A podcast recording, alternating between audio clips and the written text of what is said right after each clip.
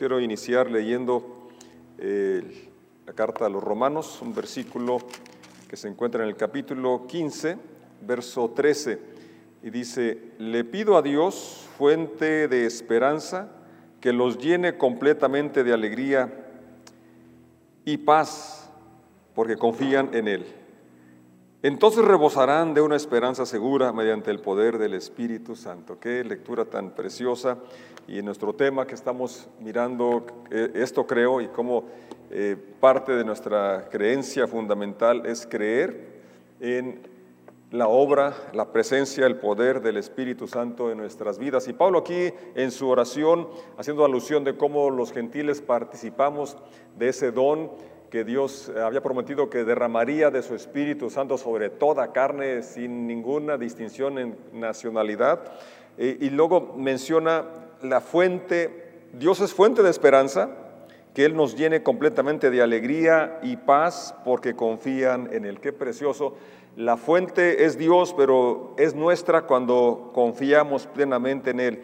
¿Qué es nuestro? La alegría y la paz y además entonces rebosarán de una esperanza segura mediante el poder del Espíritu Santo. Ojalá que podamos en este día reforzar estas verdades que se encuentran en la Biblia, la palabra de Dios, y que podamos disfrutar de lo que está a nuestro alcance, la llenura del Espíritu Santo, la unción fresca, la unción que nos habilita, nos capacita, lo que produce la vida que anhelamos, la vida que espera Dios, que, que demos el fruto que Dios espera.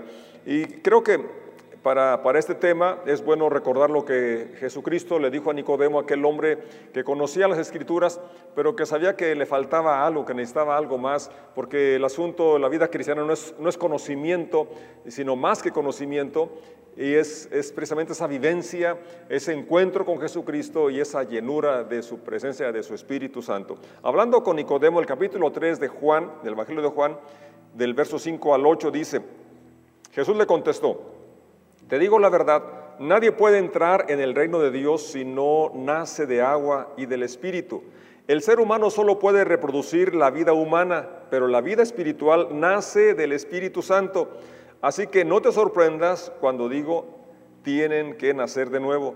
El viento sopla hacia donde quiere. De la misma manera que oyes el viento, pero no sabes de dónde viene ni a dónde va, tampoco puedes explicar cómo las personas nacen del Espíritu. Este era un hombre, como ya dije, muy instruido, muy inteligente, pero necesitaba esa experiencia, ese, nuevo nacimiento que lo opera Dios. Y aquí menciona, así como el viento, puedes oír el ruido que se mueven los objetos, pero así puedes eh, decir, no sabes de dónde viene, pero dice también esa experiencia, ese nuevo nacimiento que opera Dios, que opera a través del Espíritu Santo, no podemos entenderlo, explicarlo cabalmente, pero podemos experimentarlo aun cuando no lo comprendas cómo es que opera y disfrutar de lo que Pablo decía, no lo que viene a través de esa relación con Dios, alegría, paz en medio de la tormenta, en medio de los conflictos, en medio de la pandemia, en medio de las necesidades, cuando tenemos esa vida en Dios y llena de su presencia, entonces tenemos esperanza, una esperanza segura que es mediante el poder del Espíritu Santo. No está en nuestra habilidad, no está en nuestra capacidad. Y como le dijo puntualmente Jesús a Nicodemo, lo que es nacido de la carne, pues se queda en ese plano hay cosas, eh, la mente positiva y deseos positivos y, buenos deseos, pero el Evangelio habla de algo más que eso, más que buenas palabras, más que una actitud positiva, más que buenos deseos, y es la unción de Dios, la presencia de Dios, el Espíritu Santo en el creyente, obrando en nosotros y a través de nosotros.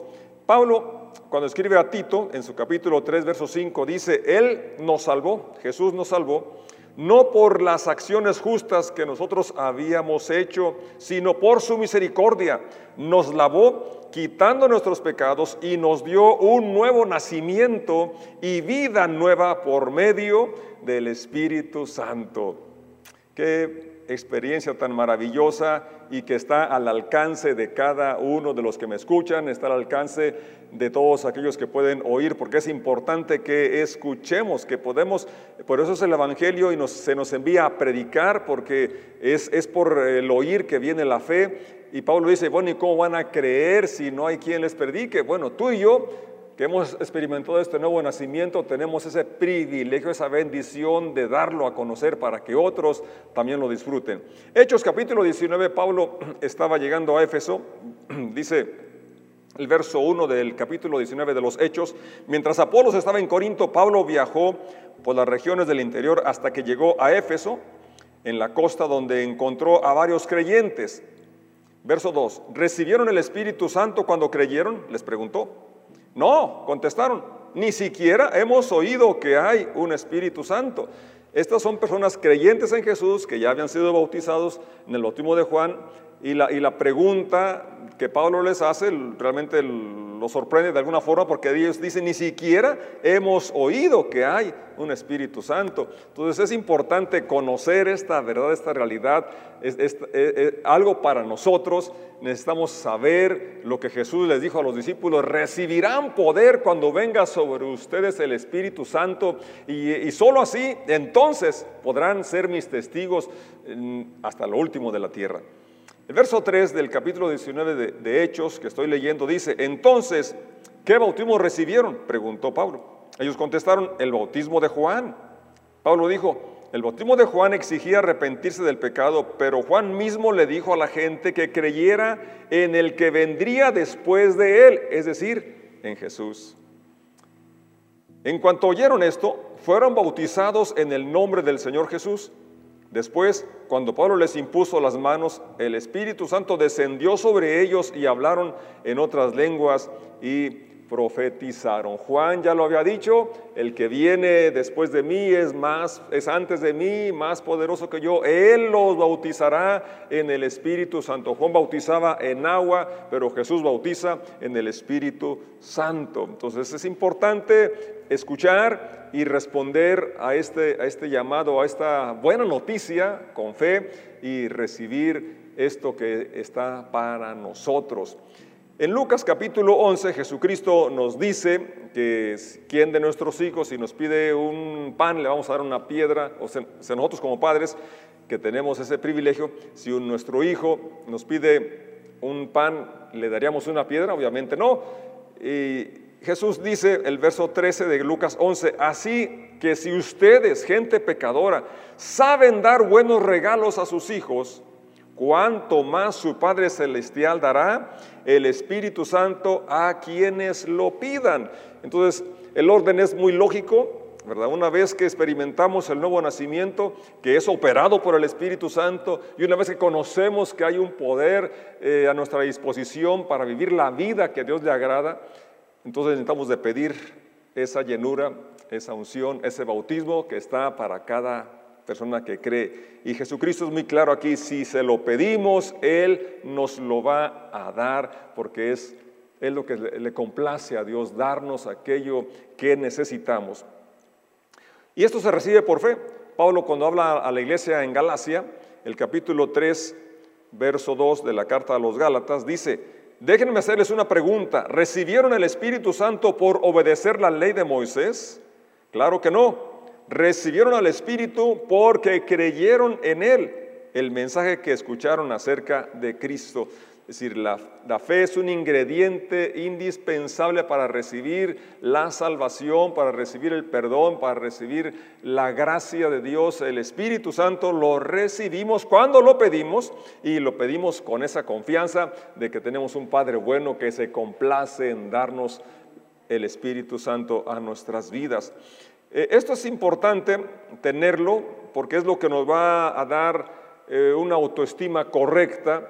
Cuando Pablo habla a la iglesia en Corinto, en el verso 16 del capítulo 3, primera carta a los Corintios, les pregunta, ¿no se dan cuenta de que todos ustedes juntos son el templo de Dios y que el Espíritu de Dios vive en ustedes?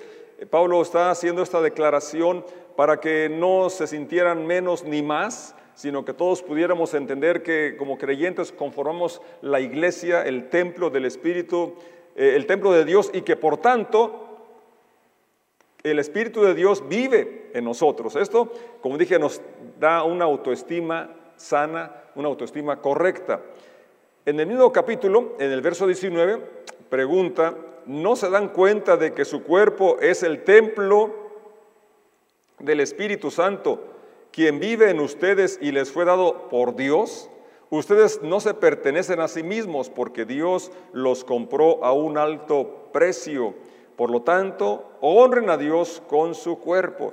Y aquí nos habla un llamado a la santidad. En este pasaje de, Pablo está hablando de las situaciones de inmoralidad que tenían los, la iglesia en Corintio y para llevarlos y los confronta, pero les hace primero eh, que estén conscientes de esta realidad, que es, si bien en el capítulo anterior 3.16 menciona que como iglesia en conjunto somos el templo de Dios, pero también en lo individual, aquí Pablo se refiere que cada creyente, su cuerpo es el templo del Espíritu Santo y entonces, por lo tanto, debe ser guardado eh, en santidad, debe ser guardado eh, o para honrar esa presencia tan, tan sublime que no alcanzamos a entender cómo es posible que un Dios santo, perfecto, venga a habitar en nosotros los seres humanos. Pues Pablo trae esto a la memoria de los corintios para que entonces, conscientes de esta realidad, nos guardemos en santidad, que Realmente el que nos guarda es Dios, es el Espíritu Santo en nosotros, pero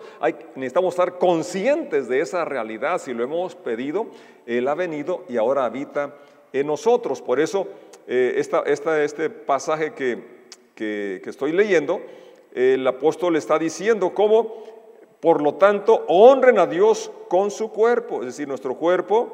Eh, alguien dirá, dice, yo, sé que, yo sabré qué hacer con mi vida o con mi cuerpo. Bueno, la verdad, como aquí Pablo lo señala claramente, es que ahora le pertenecemos a Dios porque Jesús nos compró a un precio muy alto su propia vida para ahora le pertenecemos, cedimos ese derecho voluntariamente porque nos ama, porque queremos y ahora entonces estar conscientes de que mi cuerpo es templo del Espíritu Santo. Esto me lleva a una separación, la cual en la segunda carta a los Corintios Pablo capítulo 6, verso 16 dice de esta forma, ¿qué clase de, de unión puede haber entre el templo de Dios y los ídolos?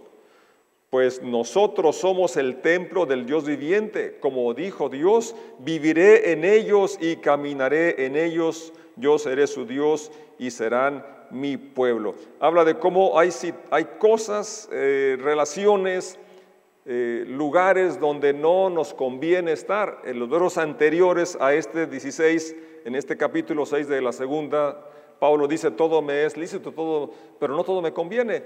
Yo no voy a, someter o a esclavizar aquellas cosas que no me edifican. Y aquí una vez más hace esa, esa para que quede clara la idea y la razón por la que tenemos que separarnos de situaciones o personas, lugares, es porque debemos recordar que somos templos de Dios, que es nuestra vida, nuestro cuerpo le pertenece a Dios y que ahora Él camina con nosotros y en nosotros.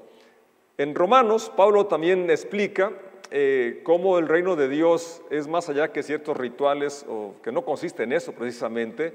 Y dice en el capítulo 14, verso 17, pues el reino de Dios no se trata de lo que comemos o bebemos, sino de llevar una vida de bondad, paz y alegría en el Espíritu Santo.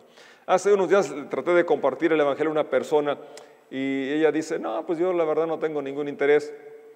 Le dije, mira, yo no estoy hablando de una religión, sino de lo que universalmente anhelamos. Universalmente el ser humano quiere paz, quiere alegría, quiere vivir bien. Y Pablo aquí es muy preciso al decir que esto es un fruto del Espíritu Santo, una vida de bondad, de paz y alegría en el Espíritu Santo. Ese es el reino de Dios. Y esto no es para el futuro, es para hoy y aquí. Y esto es posible solamente si nuestra vida es una vida guiada, llena del Espíritu Santo. Entonces, Pablo lo resume en el capítulo 8 de Romanos, verso 9 pero ustedes no están dominados por su naturaleza pecaminosa. Son controlados por el Espíritu. Si el Espíritu de Dios vive en ustedes. Y recuerden, los que no tienen el Espíritu de Cristo, en ellos de ninguna manera pertenecen a Él. Hay mucho más que pudiéramos ahondar y vamos a seguir hablando sobre este tema, pero aquí quisiera cerrar eh, lo, lo medular, lo importante es tenerlo, estar consciente de que lo tenemos y someter nuestra vida, nuestra voluntad a Él.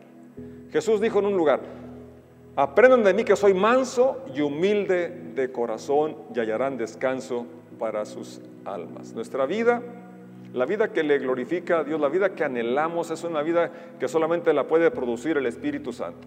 Pablo lo explica en Gálatas capítulo 5, versos 22, cómo el fruto del Espíritu es amor y describe aquellas cualidades del amor. Entonces, si queremos esto que aquí menciona, eh, este versículo final que estoy leyendo, es el, el, secreto es dejar que nos controle, porque no es asunto a veces de que si lo tienes o no, de, es más bien si eres sensible si eres consciente de su presencia, si eres sensible y si somos obedientes a esas instrucciones, porque nunca nos va a forzar, nunca nos va a obligar. Es como aquel cielo apacible que escuchó Elías, no, es, no, está en el terremoto, no es, en, nuestra mente algo muy extraordinario, es una voz suave interna en nuestro espíritu y que tú y yo decidimos si lo obedecemos o no, si lo seguimos o no. Por eso dice Pablo, si son controlados por el Espíritu, Podemos ser controlados si le permitimos. ¿Qué cosa?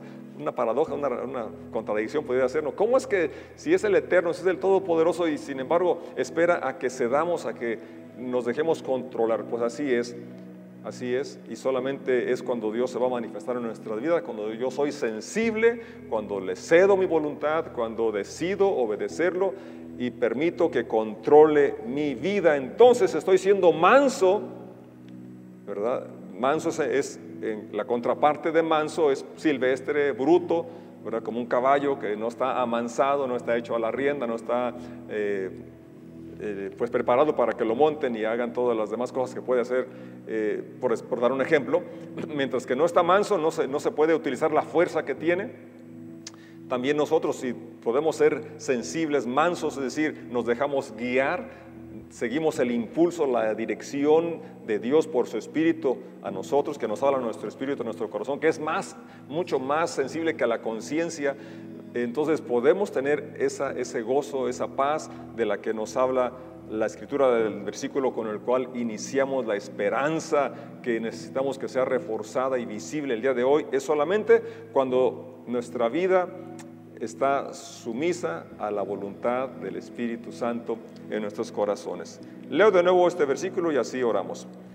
Pero ustedes no están dominados por su naturaleza pecaminosa, son controlados por el Espíritu si el Espíritu de Dios vive en ustedes. Y recuerden que los que no tienen el Espíritu de Cristo en ellos, de ninguna manera le pertenecen a Él.